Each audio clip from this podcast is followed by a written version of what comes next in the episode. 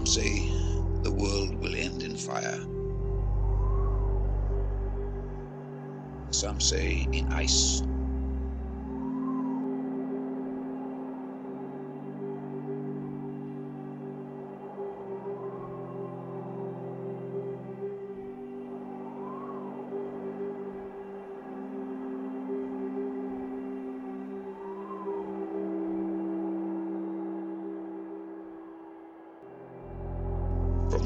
Of desire, I hold with those who favor fire.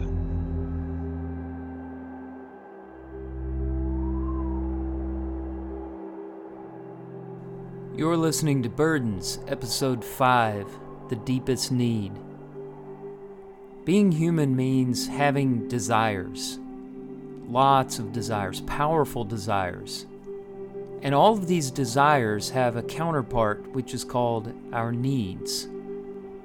But here's the thing even though we all have the desires and they're very strong, they can't be denied, and we know they're connected to some need, we're not told what the need is. We're not told what will fulfill that desire.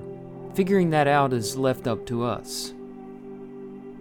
And you have to have a great deal of spiritual depth in order to determine that desire. Some of us live our entire lives without ever discovering it, and that can be a very painful existence. Others get lucky, and then some spend a lot of time in prayer and a lot of time thinking, a lot of time paying attention to their experiences and, and listening to others who have been through things, who are wise, and they finally understand what life is really all about. In other words, they understand what their need truly is. So here's the story the deepest need. Maybe it'll help you think about what your needs are and how to fulfill them.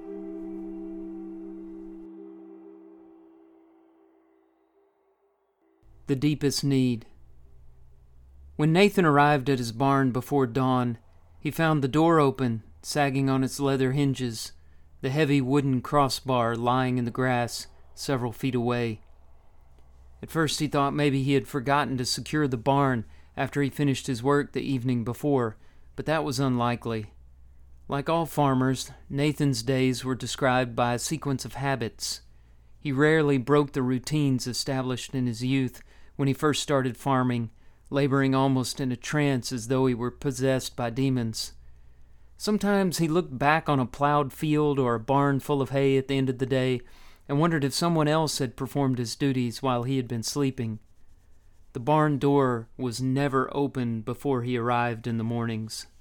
Nathan began each day by swallowing his wife's bland gruel, drinking a half pint of goat's milk, and grabbing a handful of dates to chew on while he covered the distance between his house and the barn to check on the one new development in his life a prize bull he had nurtured from the time it was a calf.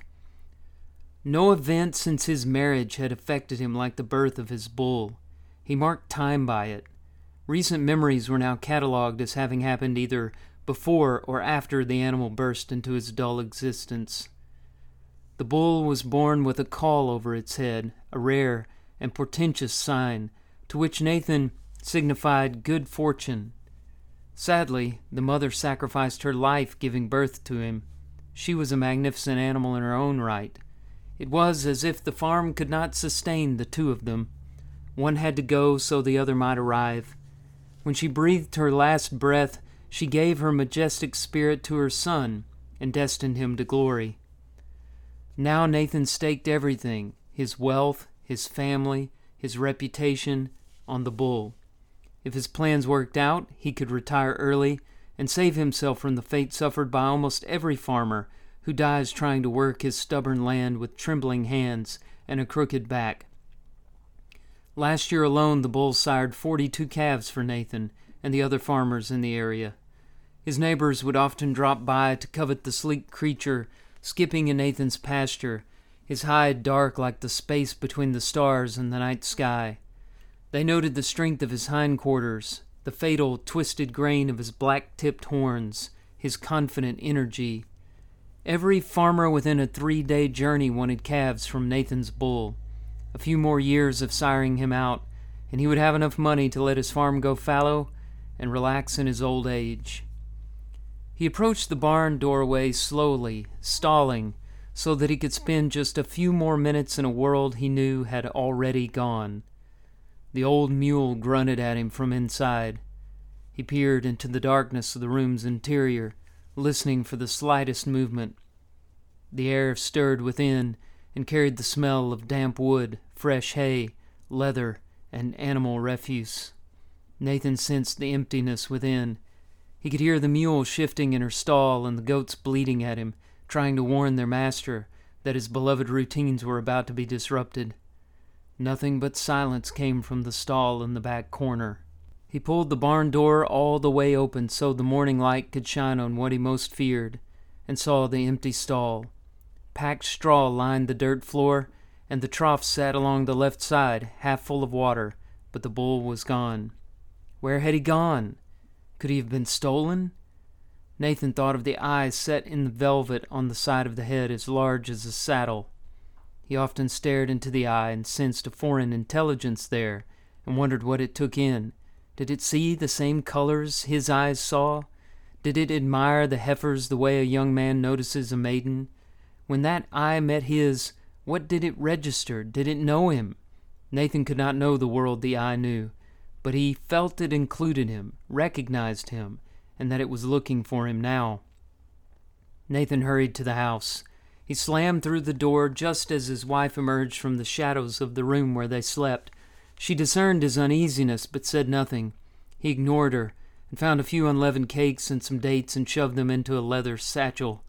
Then he added an old quilted blanket. The bull's gone, he said, feeling the need to explain his behavior. I think he's been stolen. His feet struck the floor heavily as he crossed the room, and his wife felt the shock waves shudder through the small frame of the house. Nathan pulled on a hooded cloak and slung the bag over his shoulders. I might be away for a few days, he said. The wife finally spoke. Where are you going to look for him? I don't know yet. She watched him cross the floor in determined strides, and a sickening awareness fell over her. You're not going to ask him, she said. Where else can I go? he asked bluntly. Are you going to help me? She lowered her eyes sullenly. I should return in a few days, he said, without looking at her, and left the house, the door banging his farewell behind him. It was early yet, and no one was on the road that wove through Nathan's village. He walked at a pace just shy of a jog. His destination lay on the other side of town after the road faded into a path in the scrub wilderness alongside a churning stream. It would take him the best part of a day to reach it. No one noticed him as he passed the dark butcher's shop, the cold anvil of the blacksmith, the market's empty tables. Dawn's chorus was just warming up, and the sky turned pink in the east, where the sun would soon expose the world with its impartial light, impervious to bribes. It looked like rain. The air was cool and damp, and reddish clouds rolled across the sky. Thunder sounded in the distance, and by the time he passed the last structure on the main road, his cloak was damp with drizzle. By noon, the rain fell in a downpour. He had passed the last house an hour earlier. He sought shelter beneath the spare branches of an acacia and rested. It had been raining like this the night his bull was born. He was too large for his mother to deliver him on her own, and he had to tie a rope around the calf's forefeet and pull to help her. He wasn't able to save the mother, but her new calf stood sleek and steaming in the blood soaked straw, his head obscured by the whitish caul. When the cow looked up at her son, and then dropped her heavy head with a sigh, the calf glanced at her form lying below him on the floor, milky through the membrane still covering his face, and returned to his proud pose, seemingly unfazed by the death of his mother. The rain showed no sign of letting up, and the acacia provided little shelter from the downpour, so Nathan returned to his journey, chewing on the soggy, unleavened bread as he went. He needed to hurry. The more time that passed, the less chance he had of finding his bull. He entered the scrub six hours after having cleared the town. The rain had let up, and the swollen stream directed him through the unbroken wilderness to its banks. When he reached the water, he followed it downstream looking for the old man's house. A high white wall rose up on the other side of the ravine, cut by the patient waters, and tracked the stream as it cut its crooked way through the wilderness, a strange, inhuman way no man would cut, following the mysterious architecture of God. Nathan knelt on its banks and slaked his thirst in long, greedy gulps, and he could taste the silt from the runoff caused by the recent rain. The undergrowth made the way difficult, and he now took high, loping strides to avoid clumps of water grass and slippery rocks. He reminded himself to take care with each step lest he slip and fall and break something. At times he had to leave the stream, the brush being too thick to navigate. Finally, the old man's mud walled house appeared like an apparition through the scrub. The light was too dim to see through the windows, but Nathan heard from within the discordant humming of broken vocal cords. He slowed his pace, drawing nearer, unsure whether it was better to announce his approach or creep up to the house and surprise its host by rapping on the door. He opted for stealth, but when he finally came to the door and raised a fist to knock, it sprang inward and revealed a small old man with a long, unkempt white beard and vibrant eyes that simmered beneath long, untamable eyebrows. The old man smiled proudly, despite the broken gate of teeth that guarded his mouth. Speaking to someone behind him, he said, We have a guest. Just in time, too. The soup's almost ready. He surveyed Nathan's wet cloak. Why, look at you. You're soaked from the rain, you poor devil. You must be miserable. Come in, come in, don't be shy. What's mine is yours. Nathan surveyed the single room of the house in the orange firelight and realized this wasn't much of an offer. In the corner, stained, rumpled blankets lay on the floor, where the old man must have slept. A rough table and two mismatched chairs sat in the middle of the room. Another chair rested closer to the hearth before the fire. A boiling pot hung from a spit in the stone fireplace. Cobwebs drifted in the corners of the ceiling, a shaggy hide matching the one the old man wore hung from a hook on one of the walls. A small cabinet beside it held a wash basin and a pitcher, a few scrolls, and clay jars with secret contents. Dim evening light issued out of an open window where a raven perched, intently watching Nathan. He realized this must have been the person with whom the old man was speaking when he opened the door.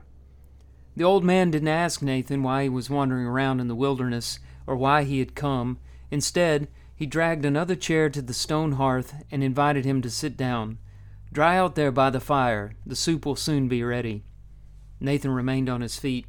You're very kind, but I'm in a hurry. I'm sorry I had to barge in on you like this, but I'm desperate and I need your help. Nonsense, my son. Sit, sit. You've got to tell me what you need, do you not? Why not make yourself comfortable while you tell your story? Then we'll decide whether there is a need for all this hurry. Nathan saw there was no arguing with the old man, so he sat down next to the fire while his host spooned something into a bowl out of the pot hanging over the fire. He gave Nathan the bowl and returned to the pot to make a bowl for himself. Nathan sniffed the broth. The savory steam warmed his face. A bone and dark viscera of unknown origin swam in the contents. Nathan figured it was best not to inquire about the ingredients and spooned the broth into his mouth. It was hot and savory. The old man grunted as he dropped into the chair beside Nathan before the fire. He breathed a blessing upon their meager supper and then said, Now, why don't you tell me why you're here? Nathan swallowed and began his explanation. I need your help. I have a prize bull I've raised since he was a calf. He's my livelihood. More than that, a companion, I guess you could say. This morning, when I visited my barn, I discovered that he had been taken. Taken? How do you know he hasn't simply wandered off? I know my bull. He wouldn't do that. There's no telling what a beast would or wouldn't do. He's different, said Nathan, realizing how silly this might sound to his host. He decided to take a less speculative approach. Someone had lifted the crossbar and thrown it aside into the grass.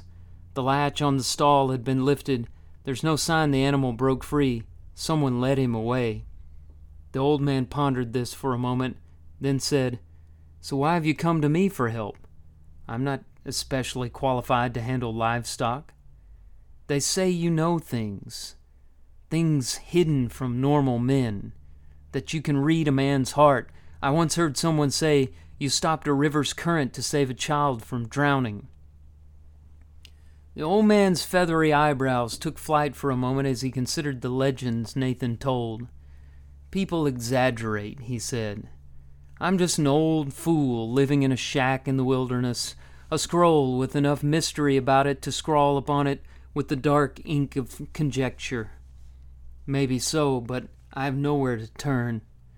Well, you've wasted your time turning here. The room darkened as twilight made its usual turn. Nathan looked out the window as he considered how he might convince the old man to help him. The setting sun blazed in an aura around the raven, its black feathers on fire with the burning light. The bird cocked its head to one side as if to say, Well, Nathan, what will you say now? Silence passed between the two men. Nathan hesitated, unsure whether he should reveal that he had a history with the old man. Finally, he said, You've helped before, my wife's brother. You tried to save him.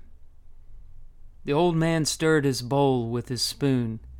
At first, Nathan wasn't sure he had heard him. Ah, so that's you, the old man finally said. He set his bowl on the floor and folded his gnarled hands across his lap. That did not work out too well, as I remember. He died. My wife didn't want me to come. She doesn't believe in you. You should listen to your wife. The old man rose with effort and poked at the fire. Look, if it's money you want, I have a few shekels. Keep your silver. You have nothing I need. So you're not going to help me? Nay. You can't be serious. You mean I wasted all this time bushwhacking through the wilderness to find you? I should have known better than to ask an old man past his prime for help. Now, my son, don't fault me for being old. That has nothing to do with my decision. If life goes well for you, you'll get old too. What's keeping you from helping me? Can't you say a prayer or go into a trance or do whatever it is you do and see if you get any answers? You could at least try. I'm afraid that's not the way it works. Nathan angrily rose from the chair, still holding the half empty bowl of bone broth. He slammed the bowl down on the table and started for the door. Don't be angry, my son. There's no need to rush away. I'm afraid the wilderness around here is not very friendly after dark. There are jackals, lions, and, worse, men. I must search for my bull. If you can't help me, I will have to be on my way. Please stay, my son, please. Trust me. You'll not get far in this place at night. Nathan knew the old man was right. He could crash in a corner of his house for the night and be on his way by dawn. He fought a quick battle with reason in his head and finally surrendered to the offer of his host. The old man handed him a wool blanket. It was tattered but clean.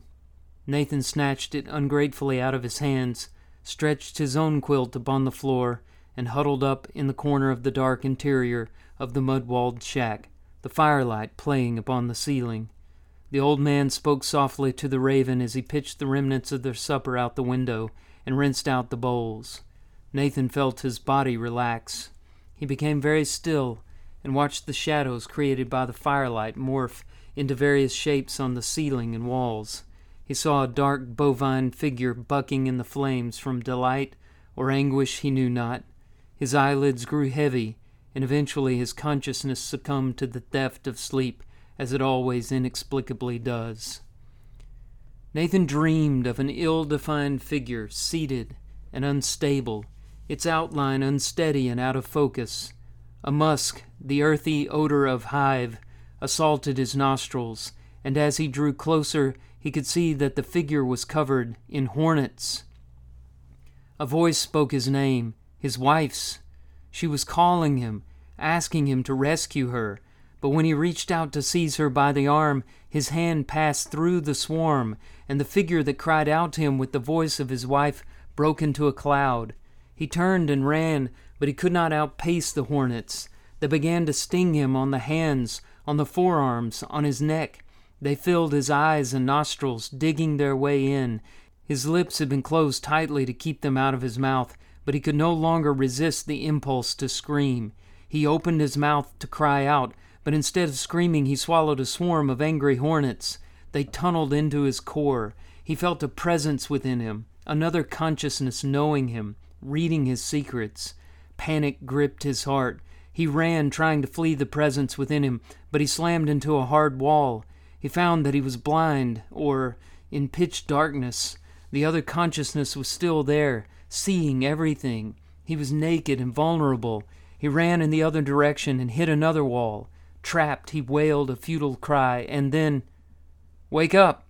The old man stood over him, speaking. We need to get an early start if we're going to find your bull. Nathan rubbed his eyes. But last night you said you weren't going to help me. I changed my mind, was all the old man said. So where are we headed? Nathan interrogated the old man as they high stepped the rocky terrain marked by desert scrub, tall grasses, and acacia and broom trees. The raven flew ahead of them, lighting from tree to tree in the cool morning air. We're heading through the village on the main road and then east toward the highland. That's where I live, exclaimed Nathan. He must not be far from home. The old man made no further comment. After an hour of fighting the unmarked wilderness, they came to the faint path that would eventually become the road into town. The old man stopped, pulled a water skin from his satchel, and drank. Nathan stood impatiently beside him, too eager for rest. The lack of activity gave his mind time to wander back to those early days when the bull skipped through his pasture. He spent hours leaning on the fence, watching him play for the sheer pleasure of it. His wife accused him of treating the animal as if it were his own son. You have given up on a family, she said. Shall I set a place for it at our table? He told her to stop nagging him.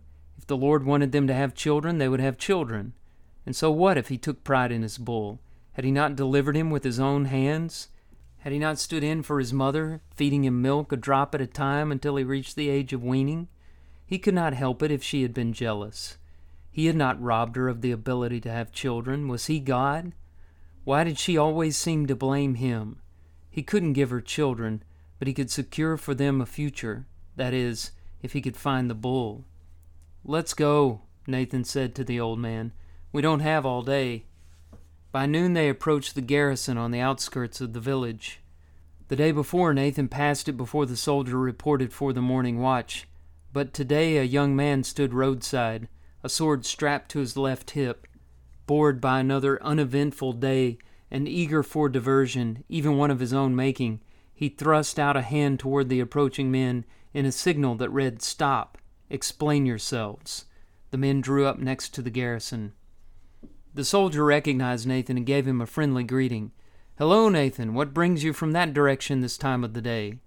Wishing to avoid any interference by the authorities, Nathan gave a clipped explanation. My friend here lives out that way, in the wilderness. He's assisting me with a personal matter. Personal matter? The soldier lifted his chin and squinted at the old man, examining him carefully. Yes, I see no need to bore you with the details, just some business with livestock. The soldier spoke to Nathan without taking his eyes off the old man. How's your bull? I hear he's a magnificent animal. Yes, he's a fine bull, Nathan tried to smile and said, Well, if you'll excuse us.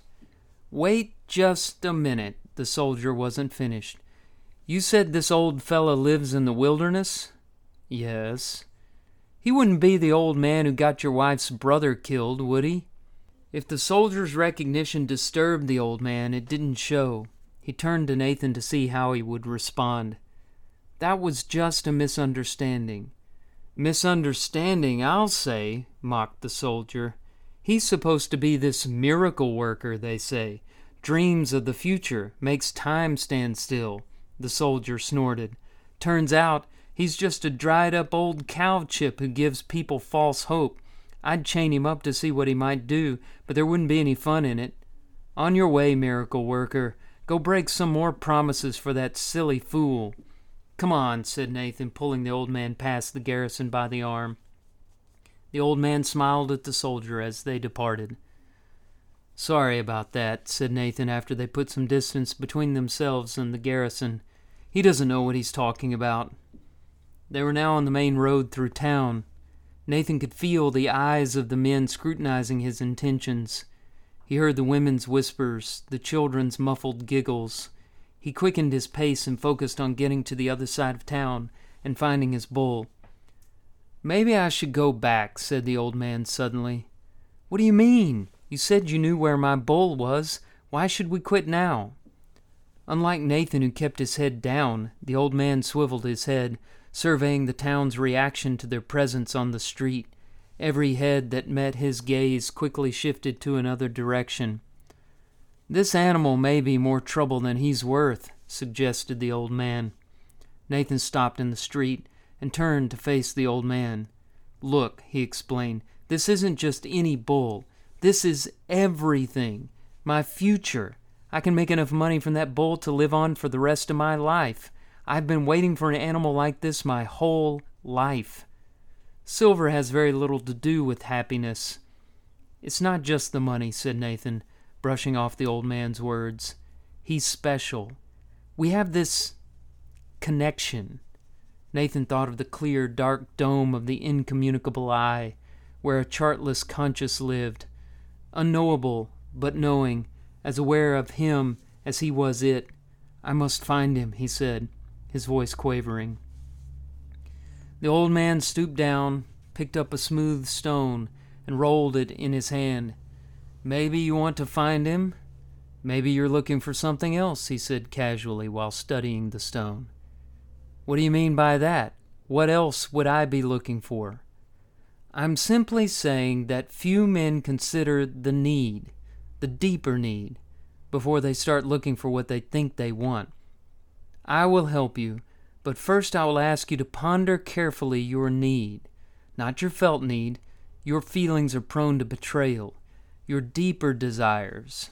Lungs gasp for air, the stomach growls for food, the tongue thirsts for water. But your soul? What does your soul long for? A bull? Will you sell your soul to a beast? Think carefully, my son. Is that your soul's deepest need?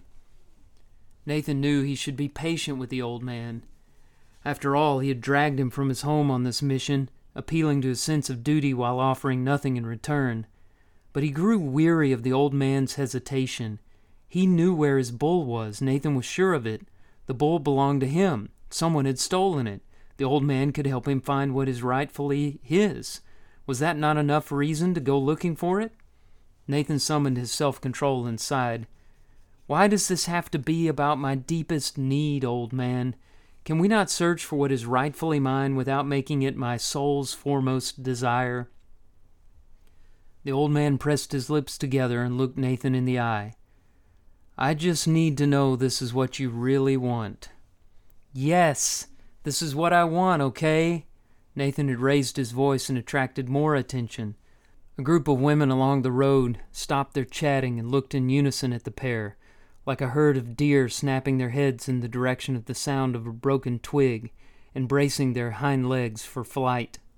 So, let us hasten before the sun grows dim, said the old man. An hour later, the two men stood within twenty feet of the bull. It munched on a pile of hay on the other side of a split rail fence. Not far away, a pile of brush and deadwood smoldered. The smoke blew in the direction of the two men, cloaking the scene in a suffocating cloud bespeaking judgment. I don't believe it! exclaimed Nathan, pacing back and forth along the fence while holding the sides of his head. Javen has been my neighbor for more than twelve years. The bull watched Nathan tiredly as he munched on the hay, as if he had witnessed the tedious routine of Nathan's outburst before. Don't jump to conclusions, urged the old man. I'm not jumping to conclusions. Javen stole my bull. What else could it be? Nathan's pace quickened, and his face reddened as he pictured his supposed friend breaking into his barn. Maybe your bull wandered off, and Javen discovered him and secured him here until he was able to notify you or return him. That is just what the law requires. No, cried Nathan. He stole him. He snuck into my barn and took him. The old man stepped in front of Nathan and stopped his pacing. Think about it, he reasoned. He would never get away with it. How do you hide a bull like that? No one ever accused Javen of having a whole lot of sense, said Nathan. He had stopped looking at the old man and was peering over his shoulder at the brush fire.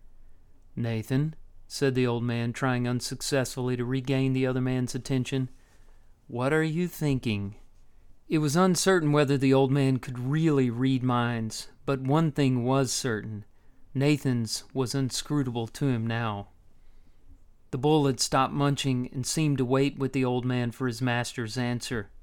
An old, rotten barn leaned to one side about fifty yards away, and Nathan kept looking from it to the brush fire and back again. I'm going to get what I need, old man. Nathan strode to the smoldering brush and pulled out a firebrand. In one smooth action, he tossed it into the loft where Javen stored his hay. Despite its looks, the barn had kept the hay dry from the rain, that had fallen the previous day. The men heard a low whoosh of combustion, and an orange glow lit the top level of the barn. What have you done? cried the old man. If Nathan heard him, he didn't show it. His hard, expressionless face locked onto the barn. The fire's intensity seemed to have taken over his pathos. As vengeful and outraged as his face seemed untouched by the ramifications of what he had done. The old man ran to the house to fetch Javen. The bull, alarmed by the flames and the black smoke churning from the barn, grew agitated and snorted and pawed at the ground. His eyes, once round and dark, now narrowed, reddened with the reflection of fire. Nathan ran to the gate at the entrance of Javen's pasture and lifted the leather loop that secured it to the rail. He approached the animal slowly with arms outstretched, speaking gently to calm him. Easy, fella. You're all right. I'm going to take you home. The bull lowered its head and snorted and pawed at the ground, drawing up dust so that it appeared that the ground, too, had begun to smolder with fire.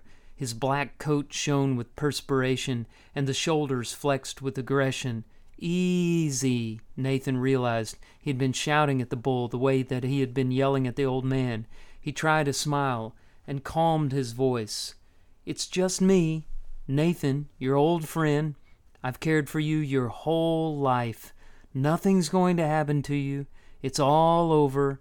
We're going home. Nathan! Shouts came from the direction of Javen's house. Taking his attention away from the bull, Nathan squinted against the sting of the acrid air and saw two men running toward him through the billowing clouds of smoke. He grinned maliciously and shouted in their direction. You won't get away with this. A low droning rushed from behind him. Turning, he saw that the noise came from thousands of tiny wings. A swarm of angry hornets had flown out of the burning barn toward him. Stings pricked his skin, and another fire, the fire of blind pheromonal fury, set his arms and neck aflame. The bull bellowed and roared, Nathan turned his attention back to his beast and saw the hornet swarming around its nose and eyes. He fought the pain and tried to form a few familiar, soothing words, but his lips were too swollen by the hornet's stings to speak decipherable sounds, and he could not raise his voice above the thrashing and wailing of the bull. Then something belted him in the stomach and knocked out his breath. He felt an icy stabbing sensation in his core. His hands instinctively dropped to cover the part of his body where he had felt the impact, but instead of feeling the garments that wrapped around his middle, he felt the warm, sweaty hide of his bull. He realized the horizon was moving swiftly down and to the left, and then his body pitched forward. A wind blew in his face, and he saw the back of the bull pass under him. Another impact, this time more jarring, shook his entire frame, he felt his teeth bite through his tongue, and the ground skinned his elbows and knees. A sickening gasp came from somewhere, and when he tried to call out to the old man, he realized the sound had come from his own lungs. His head ached from the black air. His body lay contorted. A red pool spread from underneath him. He had been gored by the bull. The old man led the bull on a limp rope down the road from Javen's place to the adjacent farm. The bull followed complacently, the air weary raven on its back, judging the world indiscriminately from his perch, interested only in what was natural and true, a world stripped of interpretation. They drew up to the house belonging to the next farm and waited. Presently, a woman bundled in a wool blanket shuffled out into the rosing light of the dying day to meet them in the road. So he found you then, she said. I'm returning your bull, said the old man. Her eyes moved from the dry blood on one of the animal's horns to the dark eye, round and clear again, no longer filled with panic and fury, empty of remorse. She frowned and snapped her head in the old man's direction. Where's Nathan? she asked. Your husband's dead, the old man said bluntly. The woman could not hold his gaze. She looked to the raven for support, but the bird cocked its head as if waiting for an answer. Have you ever helped anyone who hasn't wound up dead? she asked bitterly. It was now the old man's turn to avert his eyes. This is why I begged him not to find you. Everyone speaks of you as if you're an angel, some kind of miracle worker. You're an angel, all right, an angel of death. Her voice was sharp and bitter, and she forcefully wiped a tear from her eye. You have some nerve coming here like this, with that beast. Why won't you leave me alone? The animal belongs to you. Someone let him out yesterday morning, and he wandered into Javen's pasture. But I think you already knew that. Nathan's wife looked away toward the sun setting on the horizon. I didn't mean for it to come to this, she said. She shivered and gathered the blanket around her shoulders. He spent so much time with that beast. I had to do everything myself. I was losing my mind. We never spoke unless it was about that animal. He called it our future. We'll never have another worry, he said. He was obsessed. I had to do something, you see? I just wanted it out of our lives so he would see me again. I never meant for him to. The woman's words broke into sobs. She wept without shame as if she were alone. The old man had disappeared as far as she was concerned. The old man pressed his lips together and looked toward the west. The setting sun bathed his beard in vengeful light. The animal will have to be destroyed, he said. It is the law. The bull registered no reaction to the news of his demise. He lowered his head and grazed on the sparse grass along the roadside.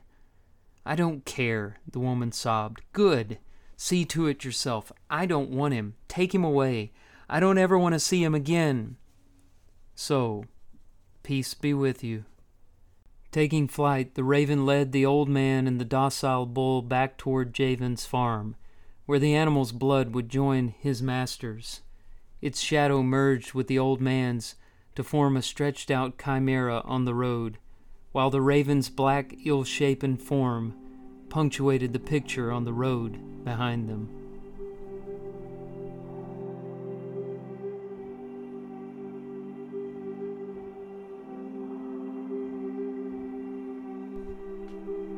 You've been listening to Burdens. For more information, visit drewkaiser.com.